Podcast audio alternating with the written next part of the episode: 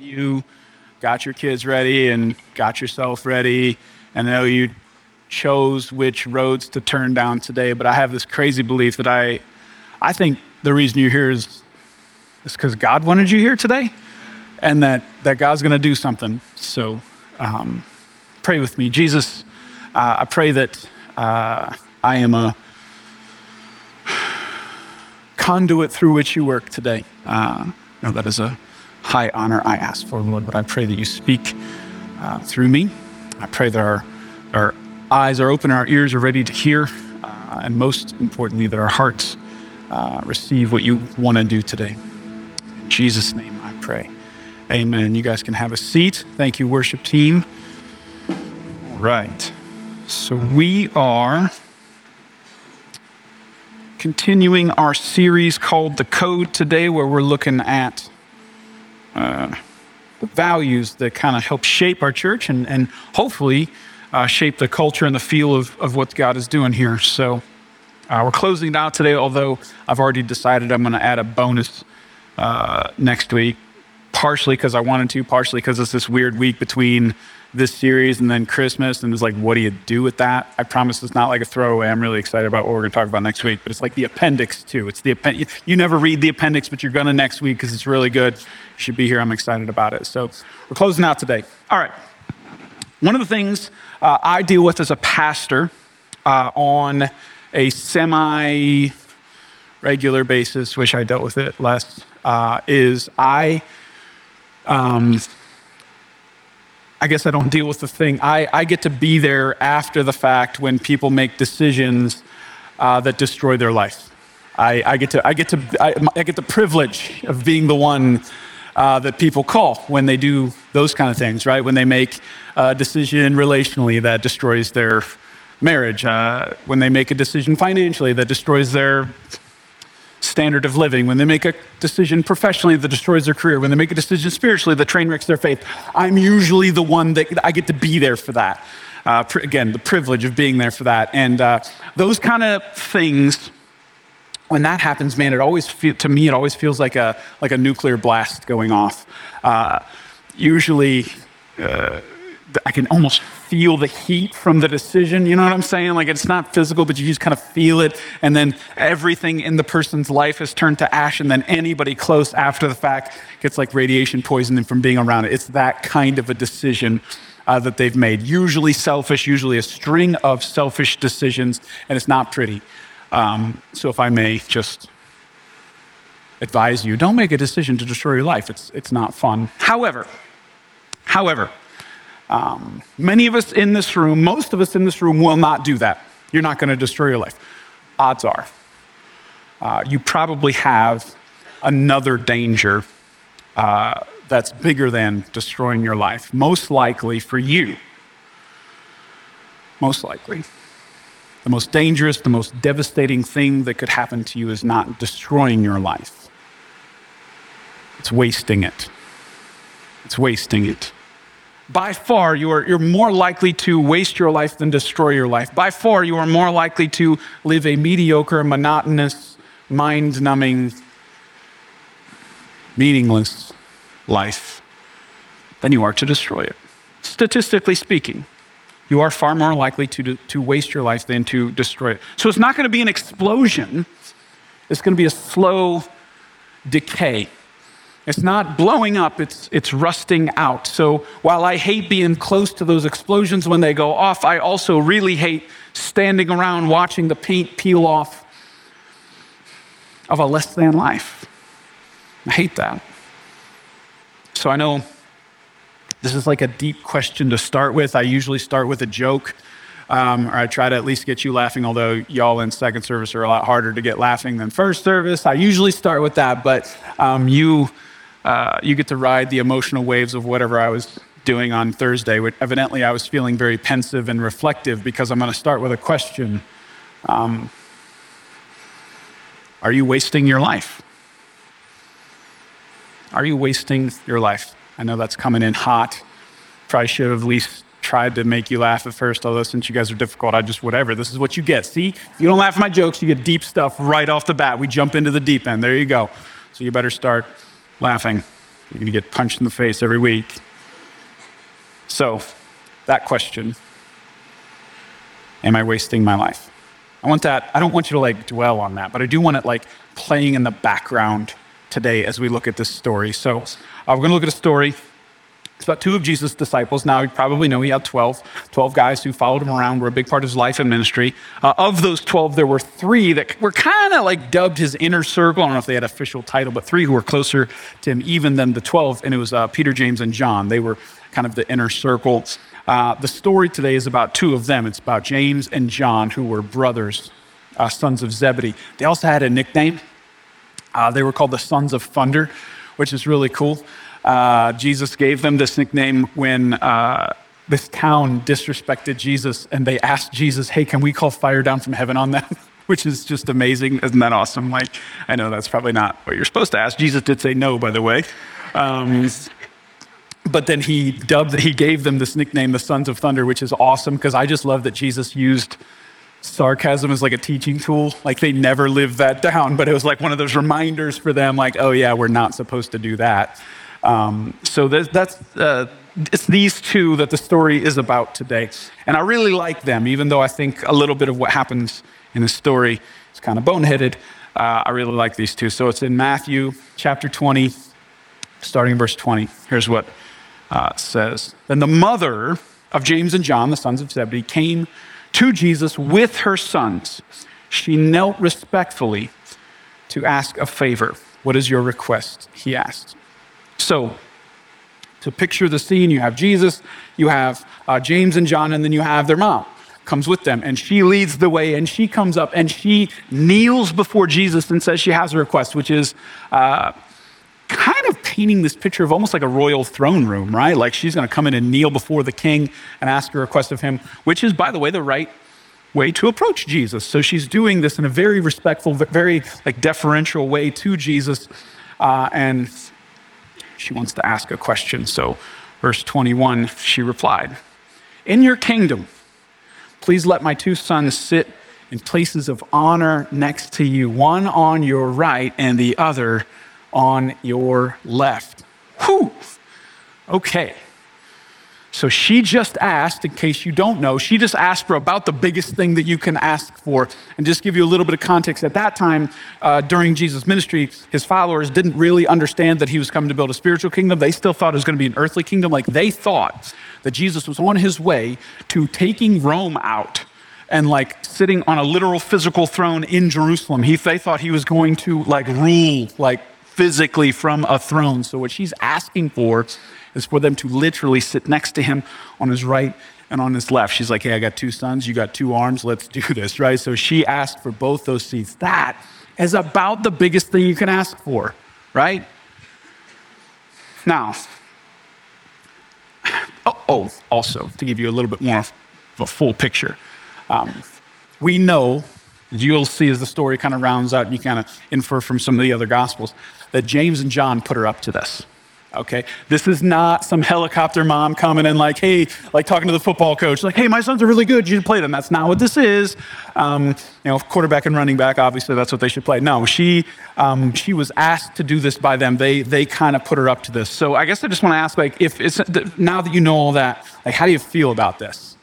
Like this situation that, that these two, um, had their mommy come ask Jesus a question. I don't know about you, but if you're like me, I'm, i kind of feel like this is slimy and cowardly, right? If I mean, you got mom, you got mom to come ask a question, guys. Like, I don't know, like, can't you order your own pizza at this point in your life? Like, you really have to ask mom to go do this thing. And considering what they're asking her to ask on their behalf, kind of a big deal, right?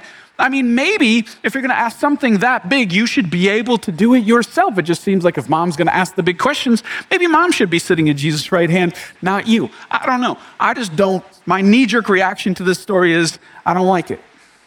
And then, if you look at what they ask for, man, I mean, essentially, what they're asking for here is greatness right? They're asking for greatness. They're ask, they want to be great. They want to be top of the top.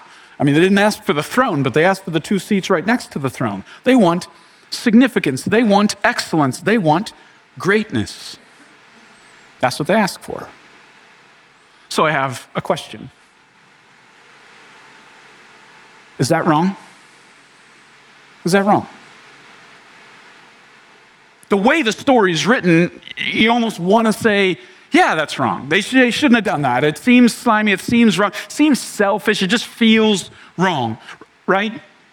And by the way, as you continue, we'll, we'll look at this here in a minute. The disciples, the other 10, they thought it was wrong. Uh, the Bible actually says that they were indignant, which if you look the word up in the, in the Greek, it's got like a little bit of surprise, a little bit of grief, and, and big mad. They were, they were big mad. They did not like that this question got asked, especially since mom asked it for them. They didn't like this. But, like, how do you think Jesus is going to respond? You kind of get the impression. I mean, again, if, I'm, if I didn't know better, I've read this story a couple times in my life, but if I didn't know better, I would think Jesus would say, Hey, mama, move out of the way. I got to deal with your boys here for a minute and just go be like, Guys, come on. Like, this is pathetic. You shouldn't have done this. Like, you think that Jesus is going to come down on them for this. But I want to show you, well, before we, are going to look at everything he says, but I just want to drop down to one line. I want to start here and then we'll work, we'll work back up. Um, but I want to plant a flag in the ground here. This is one of the one of the main thrust of his response is in Matthew 20, 26. Here's what he says Whoever wants to become great among you must stop. Not what you would expect. You would expect Jesus to say, You shouldn't want to be great. What are you doing? Why are you asking? The, and you send your mom? Like, guys, come on. Don't send mom to do, the work. You shouldn't be doing this. You expect that. That's not what Jesus does here. Jesus says, if you want to be great, let me show you how. Let me show you how. So he's going to teach them here in this little micro story how to pursue greatness. And the, the word Jesus used here is really interesting. So he says, whoever wants to become great. And it's this Greek word, megas. Megas. I've talked about this word before. I don't know if you totally have all my sermons memorized, but I've talked about this word before. It's really cool. Um, it, it, has uh, many usages in the Bible. If you look this word up in the Greek, you'll see uh, lists of verses where this, this word is used. Um, and what I want you to see about it, though, is um, is this word for big or large, grand, powerful, excellent. That's what this word means. But it's, it's a neutral word. It's neutral. It's not given like a moral good or a moral bad. It's neutral. So let me just give you a couple examples. One place this word is used is it's used to describe a storm a megas storm. Remember when the disciples were around and, and a storm came up and Jesus was sleeping because he's not worried about that kind of stuff and, and they wake him up and, and he tells the storm to shut up? Well, the word used to describe the storm was a megas storm, a big, powerful, nasty megas storm. It's also used in the New Testament to describe King David, who, if you know, the New Testament has nothing but shining things to say about King David. So it talks about him as if he is a powerful, excellent, good, megas king. It's used to describe the stone that was rolled in front of Jesus' tomb, a big, massive, hard to move megas stone. It's also used to describe the joy the disciples felt when they saw the stone was rolled away and the tomb was empty. Big, massive, overwhelming, megas joy. So it's neutral, is what I'm trying to get you to see. Is this word is not good or bad, it just is. Um, and that's the way Jesus uses it here that greatness is not necessarily good and not necessarily bad, it just is. Two things will dictate the quality of greatness what you pursue in your life and how you pursue it. What you pursue and how you pursue it. So, my first point I, I wanted to make was that it's not wrong to pursue greatness. Some of you, I think some Christians have this, this like philosophical, principled problem with pursuing greatness. Like if you say, hey, I want to be great, Christian's going to tell you, don't do that. That's not the right thing. But I want you to see here that that's not what Jesus did. Somebody asked for greatness and he said, let me show you how. Matter of fact, I would even take it a step further and say it's wrong not to pursue greatness, but we'll get there in a minute. I think one of the best ways, or I guess worst ways, to waste your life is to convince yourself that it's wrong to pursue greatness. Um, now, I had it right here in my sermon. I wrote this whole section arguing theologically that it's that it's good to pursue greatness. I wrote this whole thing out. It was like it was like this long, and it was good, better than you'll ever know because I deleted it. Uh, you trust me though, right? You can imagine how good it was. It was sad. I shed a single tear deleting it. Um, but here's why I deleted it. Uh, I think about you a lot. I know that's weird. Not you specific, but you. You know what I mean. On Thursdays, when I'm writing my sermons, I got this, this Bible text that I want to be able to communicate, but I think about you a lot. Like, what's it going to mean to you? And, and I got all caught up in arguing with this person who like has this principled stance against pursuing greatness, and I was totally going to beat you. I was gonna, I was gonna knock you out with, with these really good points. And then I, I thought, you're not, you're not really fighting anybody though. Like, essentially, you don't really care about that. Um, that's like not the problem, not the main thing that will prevent you from pursuing greatness in your life, not now.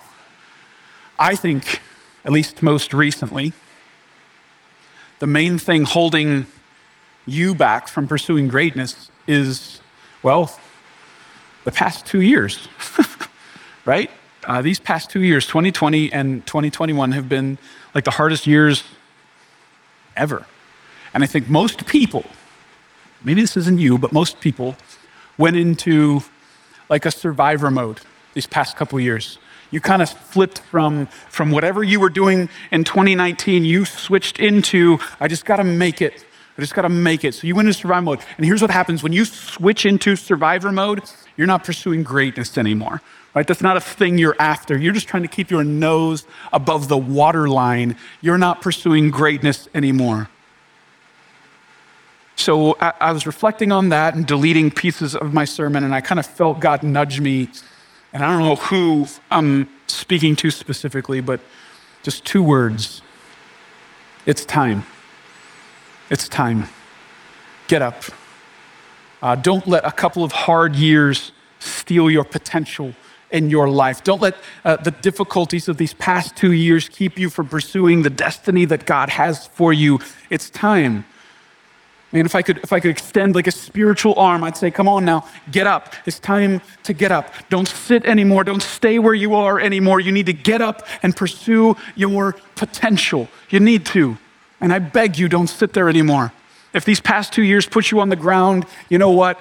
Uh, get up, shake Satan's hand, and say, Nice one, man. You got me in the jaw, still hurts a little bit. My, my head's still ringing a little bit, but I'm not staying down anymore. I got to get up and I got to pursue my potential. God has done something, God has planted something inside of me, and I can't, I can't sit on the ground anymore. Potential. That's the gap between who you are and, and who God created you to be, right? What, what God, uh, what you're doing right now and what God wants you to do with your life. That's what your potential is. That's it. And don't, don't let these past two years keep you from, from moving towards that, keep you from closing the gap. Because, by the way, I think the definition of a wasted life is one where this gap never closes, where who you are and who God created you to be, where you keep distance between that and this never shrinks, where who, what you're doing and what God created you to do, where you never close that gap. That is the definition of a wasted life. Man, I really don't want that for you. I don't want that for me. Don't let a wasted year turn into a wasted life. It's time. Get up. So, I want to look at Jesus' full answer to this question. So, back in our story, here we have uh, the mother of James and John kneeling before Jesus asking this question. James and John uh, slimily standing in the background, waiting with bated breath to hear how Jesus is going to respond. Uh, I want to give you the full response here, uh, starting in verse 22. But Jesus answered by saying to them, You don't know what you're asking. Are you able to drink the bitter cup of suffering I am about to drink? Oh, yes, they replied, We are able. Uh, so, so first Jesus says, You don't know what you're asking. And then he asks them a question. So he says, You guys have no idea what you're asking. Let me ask you one. Can you drink the bitter cup that I'm about to drink? And then they answer and they say, Yes. so, in case you don't know, Jesus is pursuing greatness in his life. Jesus is going to do the greatest thing that was ever done. He is pursuing the highest form of greatness. And his path to get there is going to be hard, it's going to be suffering involved. So he's like, You guys want to follow me? That's awesome. You know, it's going to be hard to do that. Can you drink the same cup I'm going to drink? And they say yes. By the way, I. Careful answering questions you don't understand. Careful answering questions you understand. Look, look what Jesus says next in verse 23. Jesus told them, You will indeed drink the bitter cup. You will indeed drink from my bitter cup. But I have no right to say who will sit on my right or who will sit on my left. My Father has prepared those places for the ones he has chosen. So they say yes to the question Jesus asked, and Jesus says, Okay. That's scary, right? That he, he will respect your answer to a question that you didn't even understand. Just really, for real, be careful answering questions that you don't understand because he says, fine, you'll drink it. But then he says, by the way, those two seats that you're asking for, not mine to give away. That's God the Father, not me. So he's going to decide that. So you're going to pay the price, might not even get the payoff. That's what he just told them. Uh, now, here's what happens next, verse 24.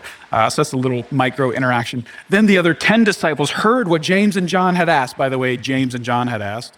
Um, they were indignant, big mad. Uh, but Jesus called them together and said, You know that the rulers of this world lord it over people, and the officials flaunt their authority uh, over those under them.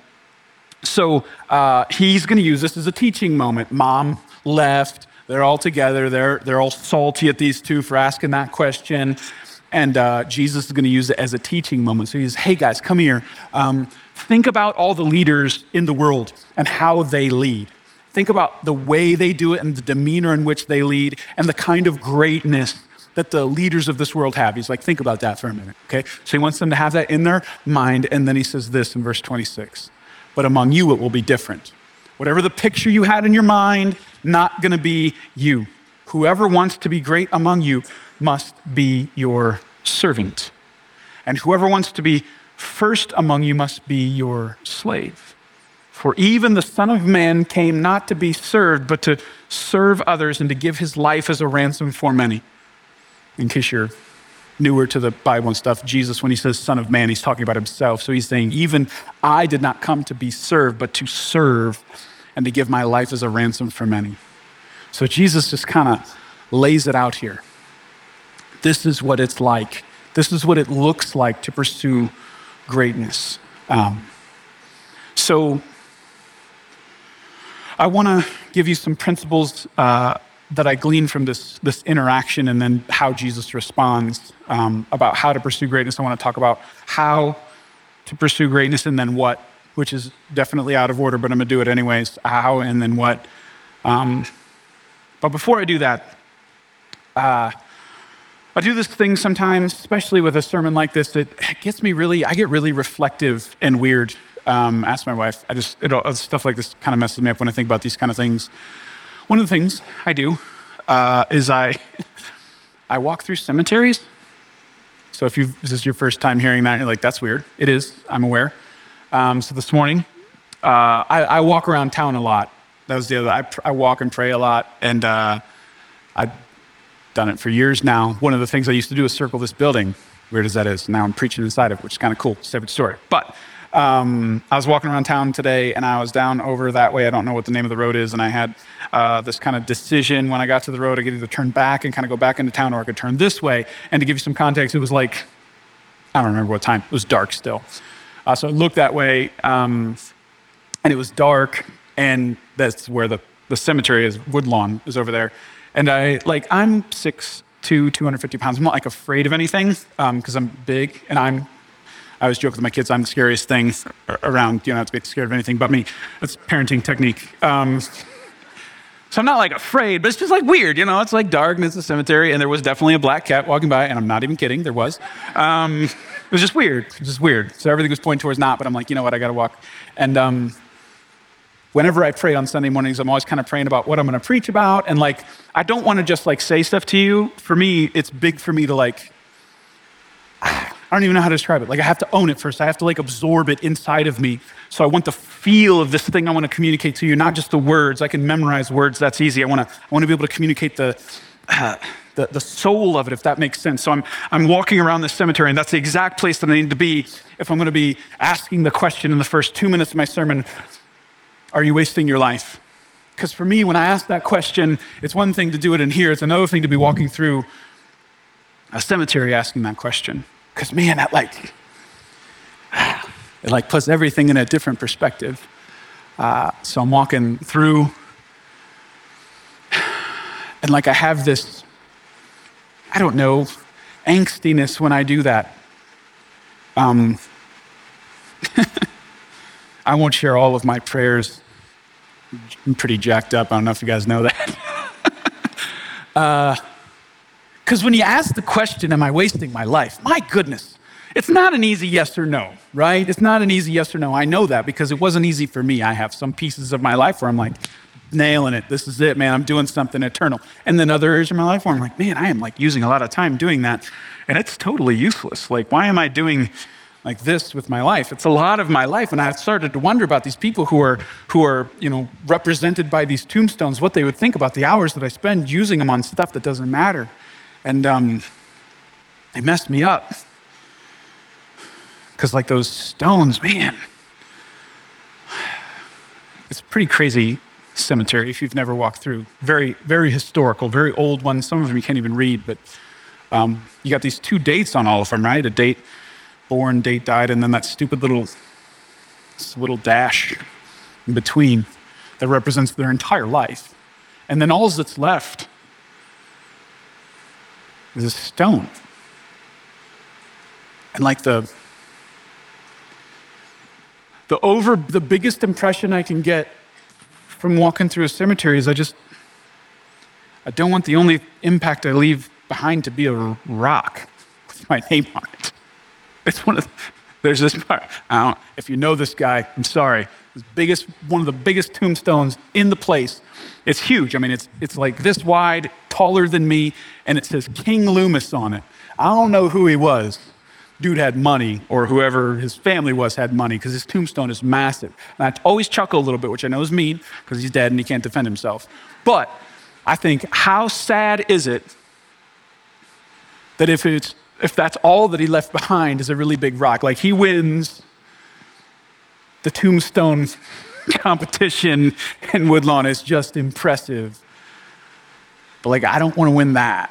You know, I don't, I don't, I don't care about the, the rock. I care about like what what am I leaving? What kind of legacy am am I actually leaving? I always want to have that contrast between the two. So um, I guess what I wanted to say before I jump into, I want to talk about how to pursue greatness and then what um, I think some of you, maybe you, are living like below the potential God has placed in you. You're living below it. Um, and maybe you just decided that this is as good as it's going to be for you and that this is as, as high of an achievement as you're ever going to get to, and you just kind of placed an artificial ceiling on your life and you decided that you were going to be okay with it. And maybe you had a bunch of different reasons for that too. Maybe some of it was protecting yourself because it hurt too much to know that that gap is really wide and you didn't want to admit that you hadn't made any progress. So you just said, you know what, it's not here anymore, it's down here. And you've decided, I've reached it. You moved the goalpost because it hurt too much to admit. Or maybe you've had some things happen as you've maybe made some progress and you got knocked back down, so it just hurts so much that you just decided, I'm not going to keep going anymore. I don't know. But I think, I guess what I want to do is I want to challenge you to pursue greatness both in how you do what you do and, and then what you do. And I want to acknowledge that maybe you've decided that's not something you're after anymore. I just want to encourage you not to do that not to do that. I think the, the easiest way to waste your life is to just decide you're not going to pursue greatness anymore. So I want to, con- I'm trying to convince you of that. Don't be like King Loomis. You don't want a stone to be the only thing you leave behind. Um, let's pursue a, a higher and a deeper form of greatness. So, here, let's talk about how. Hopefully, I've convinced you to listen. I want to convince you to listen. Listen, this is important. How to pursue greatness. First lesson I pull from this little interaction um, it's better to ask for responsibility than it is to ask for a position, right? So, so James and John asked for a position. They want, they want this, this, these seats next to Jesus. They want this title. Um, I think that's the mistake a lot of people make. By the way, when you're pursuing purpose, a lot of people think you need a position to pursue purpose. That, that's, I think that's just a built in assumption with some people. I want to pursue this purpose, like I have to have this position in order to do that. But Jesus said, no, no, no, you don't need a position. Your purpose is not about a position. It, it, what did Jesus? Jesus kind of pointed towards, uh, he said, it's not about a position, it's a disposition. It's more about what's going on in here than it is some title that you have, right? Um, so, so I think the big lesson here is don't, don't ask for a position, don't ask for status, don't ask for rank or a title. No, ask for responsibility. Ask for a project. Ask to get your hands dirty doing something. Especially, by the way, if you're asking God, don't ask God for a, for a title. Ask God for, for, for a project. Ask God for something you can do. Greatness, greatness, greatness asks for responsibility. Amateurs ask for a position. Amateurs think they need the position in order to do the thing. But the reason greatness asks for responsibility is because they know, someone who's pursuing greatness knows that position follows responsibility. And if you think about it in the reverse, if you wait to take responsibility until you have the position, you'll never get the position, right? You, you kind of have to treat her as good as you would treat a wife before she'll say yes to being your wife, right? You can be like, I will be nice to you when you say yes. Like, you can't do that. She's never going to say yes, right? Like, you're going to need to take the responsibility first, and then you get the position. It, it follows that. So, if you want to be great, ask for responsibility, don't ask for position. That's the first thing I see in this story. The second thing, this one's really important. I'm going to dive all the way down into this one when it comes to greatness, don't confuse the concept with the commitment. The concept with the commitment. James and John are enamored with the concept of greatness, with the idea of greatness, but they do not understand the commitment yet. Jesus very clearly says, You do not know what you are asking for right here. So they, they had in their minds this picture of Jesus sitting on this throne.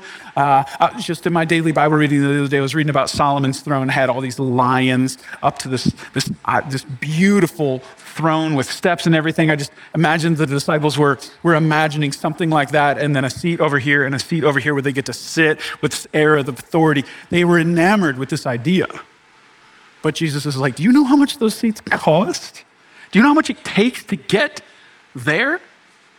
And they wanted to say yes, but she's like, You have no idea.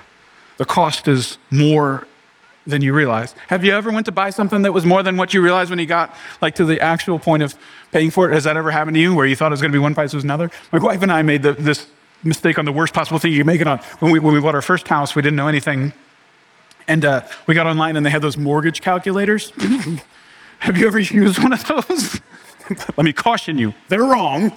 they're total. We didn't realize, oh, there's this thing called insurance and property taxes and all this other stuff. So when we get our first bill, we're like, what the heck? This is not what a mortgage calculator. It was a lie. Uh, it costs more than we thought. By God's grace, we figured life out. Um, and the second time we bought a house, we did not do that. Um, but greatness costs more than you realize. And when you get enamored with the concept, but you don't understand the commitment, it can really mess you up. I think people like the concept of a great marriage, but they don't understand the commitment, right? They don't understand the self sacrifice, the forgiveness, the, the investment that a great marriage takes. They look at somebody from a distance, go, Ooh, I want that, but they don't understand the, the commitment it took to get there. People like the concept of a great career, but they don't understand the commitment. Yeah, you look at that person who's achieved that or has that or whatever, and you, you, you, you love that and you, you want that, but you don't understand the cost it took, the commitment it took to get there. People like the, the concept of being a great artist or a great athlete or a great musician, but they don't understand the commitment. They don't, they don't understand the hours and hours of blood, sweat, and tears that went into the craft. There's a commitment that will probably be more than you thought when you decide you want to pursue greatness in your life. It's going to cost more. Whatever you think it is, it's going to be more than that. Now, the Bible uses a different word than commitment, usually. Um, usually, the Bible will use the word faithful. When you read faithful, carries the idea of being committed. Um, so I wanted to dig into this even more. So I don't want to just say, hey, don't be enamored with the concept. You got to understand the commitment. I want to dig down and, and even uh, dig deeper into this. So I started a list. Now I'm starting a list off of a list. You understand what's happening. This is a great sermon. Okay, here we go. Um, one, the kind of commitment, the kind of faithfulness you will need will be long term. If you want to pursue greatness, if you don't, you're good. Short term's fine. But if you want to pursue greatness, it's, it's all about the marathon, not the sprint. Jesus is not impressed with your 40 time. He wants to know what you can do the marathon in. The answer for me is never. I can never do that. But when it comes to pursuing greatness in your life, it's going to take the slow and steady over the flash and the pan. Eugene Peterson called it a long obedience in the same direction. Little bursts of passion are not going to cut it. Intensity works in the short run, consistency is what will win in the long run. James and John make this decision. They think following Jesus for a couple of months, a couple of years, ooh, I got greatness. They didn't realize that it actually is going to take a lifetime of following Jesus to achieve what they wanted to achieve.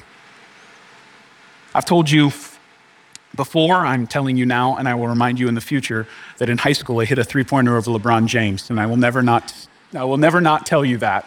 Um, so if this is your first time here, welcome. I expect you to clap every time I say it. That's another thing that you need to know. I hit a three pointer over LeBron James in high school. Thank you. Uh, it wasn't even a game. It wasn't even a scrimmage, like a drill that we got matched up for. I know I shouldn't tell this. I always do. Like I, I always over-explain it. Like I, I, I want to be cocky about it, but then be like, but it wasn't that cool. But it really was. But here's the deal. I can say something that I'm guessing most of you can't. In my head-to-head matchups with LeBron James, I have outscored him in my career, three to two. Okay, so you should be kind of impressed with that. And by the way, if he ever offers to play me again, I'm going to say no because I'm good. This is the way I want this to stay, okay? Three to two, I win. Um, but here's the thing.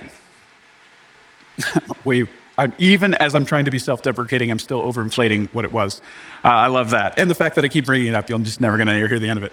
Um, but in that moment, I outscored him. So I achieved this, this spike of some kind of something in the basketball world, um, this moment where I did something good. But this dude LeBron lives up here when it comes to basketball, right? Like he, and he lives there. And here I am going, hey, I hit a three. he wasn't even paying attention, but I hit it on him. Like he was totally the one guarding me. Um, but how silly of me to think that that flash in the pan was greatness compared to the consistency he's shown in his career. So listen to these two quotes. Uh, Craig Groeschel, pastor, says this Great people do consistently what average people do occasionally. Great people do consistently what average people do occasionally. That hurts my feelings. Second one, Jim Collins is a, a business guru. He says this the true measure of mediocrity is chronic inconsistency. The true measure of mediocrity is chronic inconsistency. So he's not saying it's, it's not about the spikes of greatness that you can achieve. No, no, no, that's not greatness. It's, it's consistency. If you're inconsistent, that's more of a measure of your mediocrity than anything else. Again, that also hurts my feelings. Um, but if you want to pursue greatness, what I'm trying to get you to see is there's a long term consistency that is necessary. If you want a great marriage, you can't occasionally be self sacrificing. You have to consistently be self sacrificing. If you want the word great to describe your marriage, you got to be consistent, right? If you want a great career, you can't occasionally bring your A game on Monday morning. No, you got to consistently bring your A game on Monday morning. If you want to be a great parent, you got to consistently discipline your kids, not occasionally, right? This principle applies everywhere in your life. If you want greatness, you're going to have to be consistent and not just consistent for a while, consistent in the long term long obedience in the same direction. I saw a tweet the other day where the guy said, What looks like success is often just patience. What looks like success is often just patience. And I thought, man, that sounds like something Jesus would actually say. Like, you think it's this thing, but man, what you don't see uh, the behind the scenes of someone who's done something great is this long term patience and being consistent in their life. And then it finally came that they, they were able to reap the fruit of the, of the labor that they had done their entire life. Greatness is a long term, consistent, faithful pursuit. Second thing, second thing is it is a, is a commitment, is a faithfulness in the small things, in the small things. Jesus very specifically says that being faithful in the small things is the key to being given greater things. Faithful in the small things, and you will be given greater things. Jesus says that flat out. How you treat something small in your life will dictate whether or not you get something bigger in your life, right? Or to say it differently, what's next is connected to what's now. What's next is connected to what's now. How you are handling your current situation will dictate what your next situation looks like. How you end one season is going to dictate how you start the next one. This is huge. This is huge. Because if you're like me, I do this thing, and there's a good part of it and a bad part of it. But if I'm ever doing something uh, that doesn't, I'll have this thought that this, this thought is like, that, that this thing that I'm doing is, is beneath me. You ever have that? You don't say it out loud. My wife would smack me if I said that sometimes. Like, this is beneath me. Oh, really? Do the dishes. Shut up. Um, I'm really good at the dishes. That's a side subject. Um, it's beneath me. It feels like it's literally. Now, listen, the reason that's, that's not all bad is because what that statement means is you believe that there's something bigger for you. You believe, if, especially if you're a Christian, you believe that God has something bigger for you, that God has something out there that's, that's bigger. So believing that this thing is too small inherently means that you believe there is something that is the right size for you. But, but the attitude cannot affect this small thing that you've been asked to do. Because what Jesus said is, let's see how you do with this one. Let's check your attitude here. Let's see if you'll do this, and then that'll dictate whether you experience that. So it, I don't know what area of your life you might be feeling like this thing is too small for me, but man, if it's too small for you, then you should be freaking awesome at it, by the way. Go and do it. Knock it out of the park with this thing that is too small for you and watch God work because He promises if you're faithful with the little things, He'll give you greater things, right? So let's apply this. You want a bigger bank account? Fine. How are you, how are you handling the size of the bank account that you have right now? Huh? With the, with the you call small? That's fine. Are you handling the small amount of money the way God says to? And then, well, or are you telling yourself the lie that if you had more, you totally would? Because that's not true. Faithful with the small things, He'll put you in charge of many things. If you're single and you want to be married, how are you handling your singleness? Are you bitter, angry, and whiny that God hasn't given you that person? Somebody's scoffing over here, they're married. By the way, the Bible upholds singleness. I don't know if you know that. The Bible holds singleness really, really high. Paul talked nothing but good about singleness as, as an opportunity to serve God with the amount of time and energy and resource that you have as a single person. It's supposed to be a great thing. All the single people said, you should have said it louder. This is also supposed to help you if you don't want to be single. All the single people said, okay, you guys suck, whatever have fun looking on the internet for somebody. It's not written down. I'd like to formally apologize to all the single people. We're just going to knock this out. It's derailed. We're going to have to leave this point. I have more, but we're just going to go. Um, so, everything I've talked about up to this point is how to pursue greatness. How?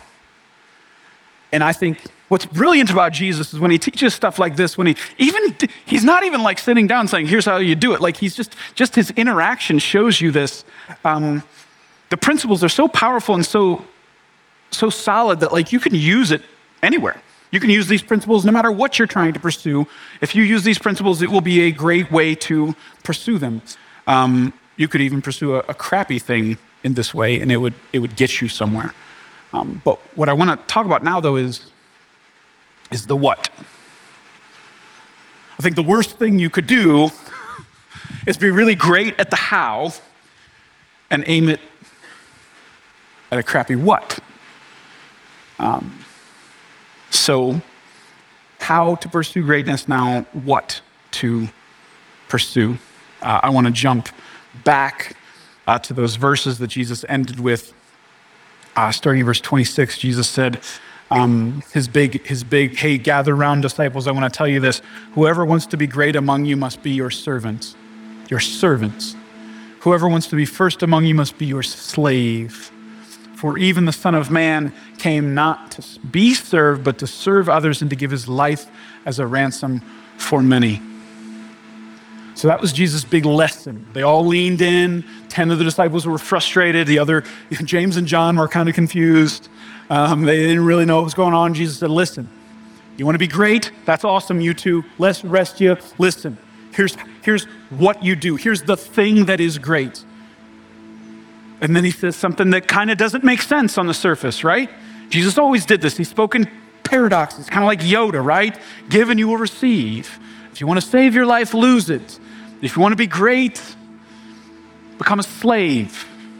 If those things don't make sense really on the surface, what you have to understand is what Jesus is doing is he's explaining to his disciples that, that what happens in the physical has a different outcome in the spiritual than we would realize sometimes. So when he speaks in things that seem like they're straight up contradictions, what he's saying is when you do this in the physical, this is what happens in the spiritual. So, yeah, when you give in the physical, you receive in the spiritual. When you uh, lose your life in the physical, you gain it in the spiritual. And when you uh, want to pursue greatness in the physical, what you need to do in the spiritual is, is become a slave. The way this looks, greatness in the spiritual actually is very different than what the culture would teach you greatness is in the physical. Basically, the way up over here is down over here. You want to go up in the spiritual, go down in the physical. Basically, how Jesus defined greatness is anything that ripples into eternity that you do in your life. Anything that ripples into eternity something that will last forever, something that matters not 10 years from now, not 50 years from now, but a thousand years from now. That's great. That's the what that you should be pursuing in your life. At the end of your life, when you stand before God, He is not going to ask you how many times you were promoted at work. He's not. He's not going to ask you about your 401k, your investments, or how much Bitcoin you had. He's not going to ask you that.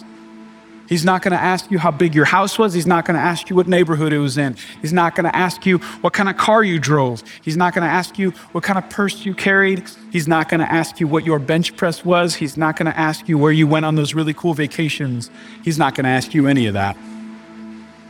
Nothing wrong with those things, by the way. I'm down for all that. Don't care about the purse, but all the other stuff I'm very interested in. Those are good things. I just listed good things. Good. But they're not great. They're not great. There's this principle that we need to see in our lives. See, it's not it's not the bad that's the enemy of the great. It's not you destroying your life that's going to prevent you from greatness. By and large, I believe that, that you're not going to destroy it. It's the good that's the enemy of the great. It's, it's when you decide to settle You've reached a place in your life where, you know what, things are good. I have this, I have this, I have this, I have this. I'm good. And you stop right there and you allow good to prevent you from ever pursuing great. It's the good things that get in the way of the God things in your life, not the bad things. Come on now. Man, I, I get so messed up by, by preachers and churches that focus on all the bad things. Okay, but it, your problem is you pursue good things, not great things. It's not bad things. The biggest competition for your heart is not bad, it's good.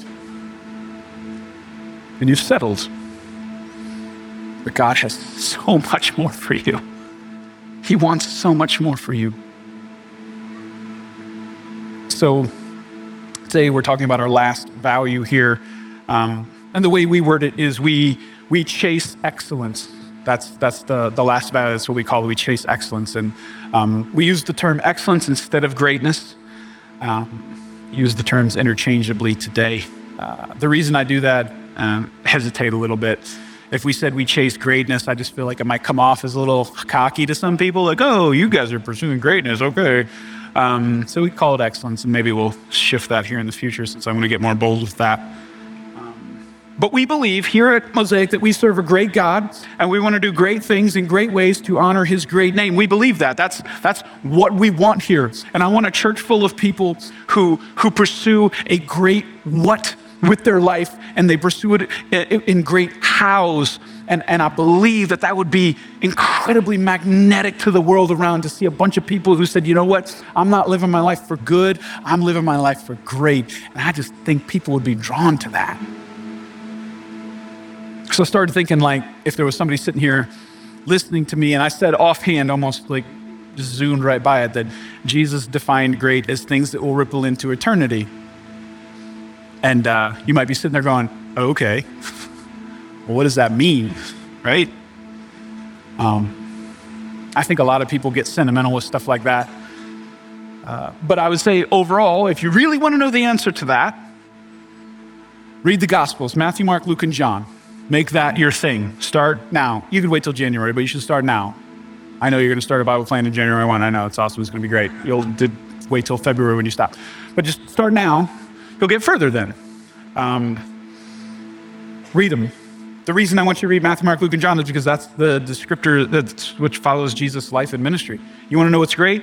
Look at the best example ever. He was the greatest man who ever lived. He pursued greatness. Read that. But if you want a list, let me attempt to give you a list, a, a list of great what that's found in there. When you get to the end of your life and you're standing before God, He will ask. He won't ask all that other stuff that I just listed. He won't ask about the good. He's going to ask about the great. He will ask, Did you love Him with all your heart, mind, and soul? He'll ask that. That's great. A person who loves God with all their heart, mind, and soul, a person who puts God on the throne of their life, that is a person who lived a great life. He'll ask, Did you love others as you loved yourself? He'll ask you that. Christian, he's going to even ask more than that. He's going to ask you, Did you love others like he loved you? That, that's a great life. He'll ask you, Did you forgive others? He's going to ask that. Yeah, even that person. Yeah, even that. He's going to ask it. Because a person who forgives, man, that's a great thing. He's going to ask if you ask for forgiveness too, both of him and of the people in your life. That's a great thing. Someone who, who's really good at asking for forgiveness, that's a great what in your life. He's going to ask you if you were a giver or if you kept everything that he gave you. He's going to ask that. A giving, to be a giving person is a great what to pursue. He's going to ask you if you took risks for his glory if you always played it safe in your life. He's going to ask that because that's a great thing to take risks for the glory of God. He's going to ask you if you, uh, like him, if you seek and save the lost in your life. He's going to ask that. He's going to ask if you did that like he showed you to. He's going to ask you if you have love. He's going to ask you if you had joy. Joy. Did you know that that's a thing that he wants you to be joyful? Not, not joyful because of this, but joyful from in here, that that's great. A joy filled life is a great pursuit. He's going to ask you if you had peace. Peace, not peaceful out here, but peace coming from in here. He's going to ask you if you had patience, kindness, goodness, gentleness, faithfulness, self control. Those are great. That's true, true greatness. Worship team, why don't you guys come back up here now? And with the same question I started with are you wasting your life? Are you living below what God wants for you? Uh, there's that gap, that gap between who God created you to be and who you are right now, that gap between what God wants you to do and what you're doing right now. That gap. What's it look like? Man, maybe today is the day you decide, you know what? God created me. Jesus died for me. There's way too much life left. There's way too much potential left. I can't waste it. I want to do something. Maybe today's the day to make that decision. Pray with me. Jesus, I pray for the person right now who's sitting here, who's feeling that tug from you, that they're living less than. They've settled that you, you want more for them, you want more from them, you want to do more through them. Pray for them right now, Lord, you would light a fire, that it wouldn't be some depressing thing, but it would be an inspiring thing, that you would wake them up. They would realize that, that if, if they're not dead, you're not done, that you have purpose left in their life, Lord, and they would get up and pursue it. I pray for the person who these past few years has knocked the wind out of them, Lord. I pray that you would renew that, breathe new life into them. I pray for the person who hasn't even accepted you as their Savior, Lord, that they would lay down their life for you today, Lord, that they would pray that very simple prayer Jesus, I give you my life, and that that would be the first step towards greatness. They would surrender it all to you. Lord, and I pray for this church that we would not be a good church, that we would be great, not the selfish, slimy kind of great, but the kind of great that you define. And that we would build your kingdom here on this earth and push back darkness right where you planted us. I pray that the person sitting here listening to this prayer would want to be a part of that. Find their purpose in a greater one. In Jesus' name I pray. Amen.